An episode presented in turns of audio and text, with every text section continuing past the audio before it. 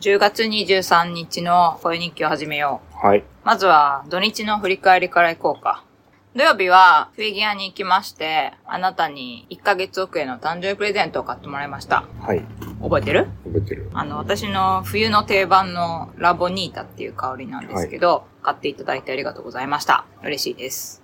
で、ついでにね、私の担当ちゃん、担当ちゃんなんと8月にね、知らないうちに店長さんになってたんですけど、六本木店の。はい。担当ちゃんがね、ある香りが、多分パパ気に入るからって言ロっッて。クオンされてたんだロッねク。オンされてた。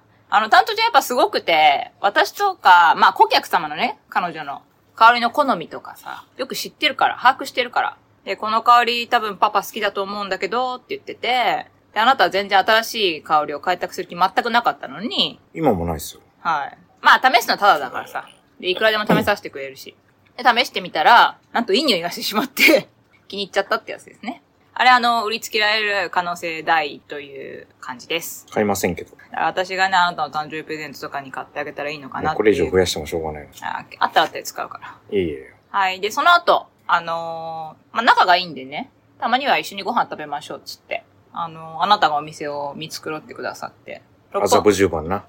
六本木だからさ、麻布十番近いんだよね。麻布十番の韓国料理屋さんに行って、担当ちゃんと一緒にご飯食べて帰ってきたっていうのが土曜日のハイライトになります。それでですね、あの、私の方は今はい日、あの月1で新旧に体のメンテナンスに行ってるんですけど、まあ、大体あの、いつも肩こり、同じ先生ね。はい、同じ先生、あそこにね、肩こりを中心に見てもらっててですね、今日もいつも通りのことをして、まあ寒くなってきたから、ちょっとおへそにね、お灸でもしときますとかって言って、お灸もしてもらって。で、終えてですね、その後ちょっとあの、渋谷の方に飲みに行く予定が入ってたもんですから、あ、打ち合わせでしょただの飲みです。打ち合わせでしょ飲みです、ただの。はい。で、その、新居終わって、駅に向かってたら、右胸が痛くなったんですよ。おっぱいの裏ぐらい、裏っていうか、その、奥、はい。下っていうか、位置的に下じゃなくて、おっぱいの奥。で、気のせいかなって思ってたら、どんどん痛くなってきて、この右胸の広範囲にわたって。で、背中の方もちょっと痛みがあって、あ、これはちょっとおかしいって思う程度の痛みがあったんですよ。てか、おっぱいも痛いみたいな。うんもうここら辺がもう痛いのよ、全体的に。この。でもこれはおかしいなってなって、右だけよ。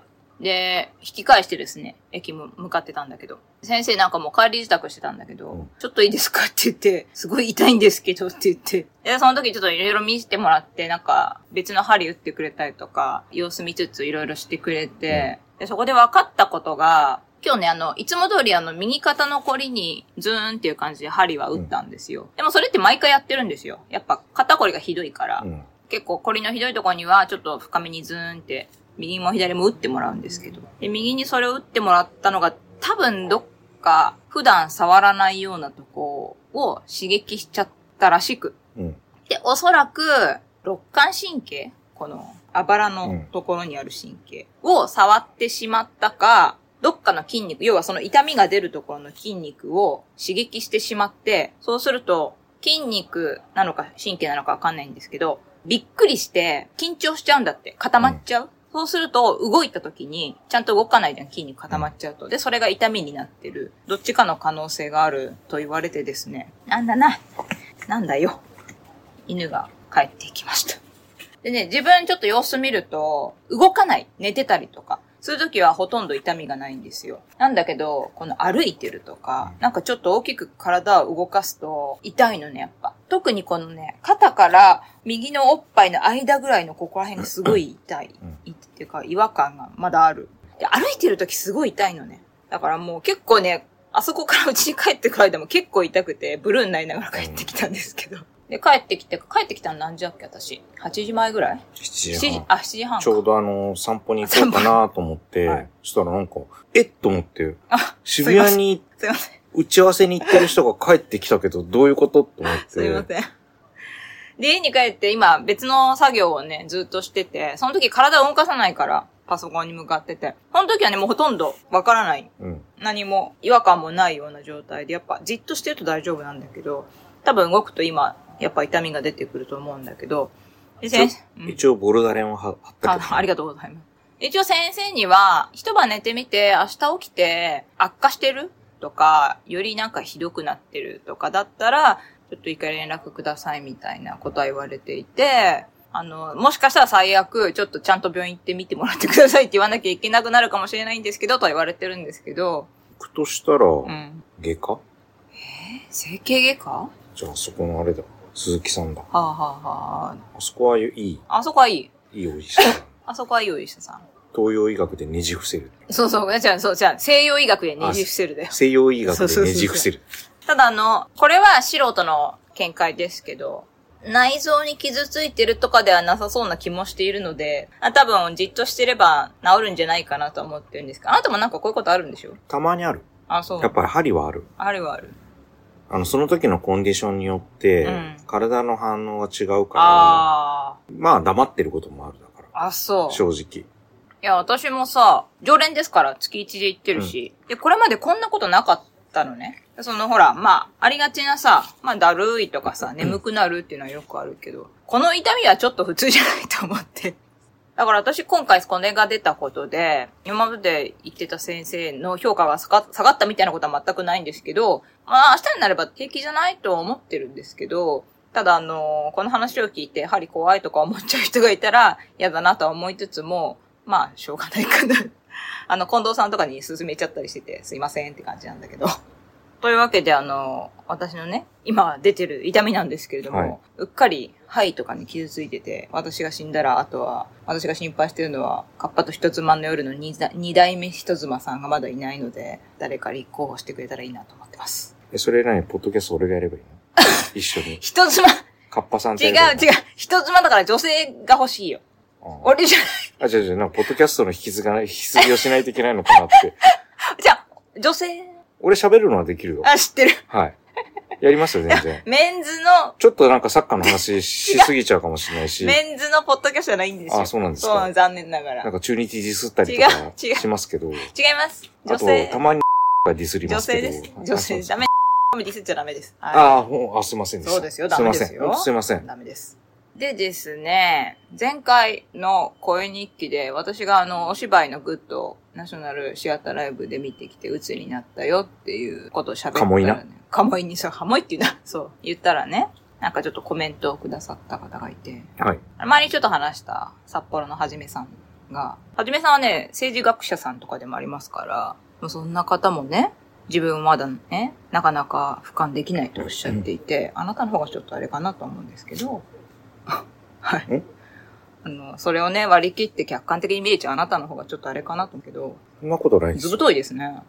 それでね、あの、河野さん、レコードをくださった河野さんは、人類滅べばいいのは、ネットフリックスのデビルマンクライベビーを見た時に思いましたっていうことで、このデビルマンクライベビー私知らなかったんですけど、調べたら、あの、デビルマンってアニアニメあるじゃない漫画アニメ。有名人うん、種。長井豪さんの。あれの現代版のアニメらしいんですけど、これね、カッパさんも見たらしいんですけど、デビルマンといえば、私の推しの松本隆弘さん、デビルマンめちゃめちゃ好きなの知ってる知らない。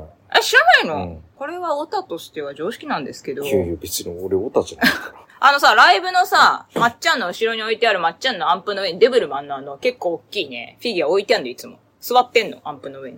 まあそれどうでもいいんですけど、これはね、あの私もじゃあ人類滅べばいいのにって思うために見ようと思ってますっていうことと、ら。バルスですね。あ、そう。でね、河野さんの奥さんの方が、なんかやっぱ、私と同じで、そういう人間の嫌なところとか、こう、いろいろぐるぐる思い悩んで、私みたいに、鬱っぽくなっちゃって、最終的に人類滅べばいいのにって思っちゃうようなタイプらしいっていう、分かりみを示してくれて、私はとて、あ、やっぱそういう方っているんだと思って。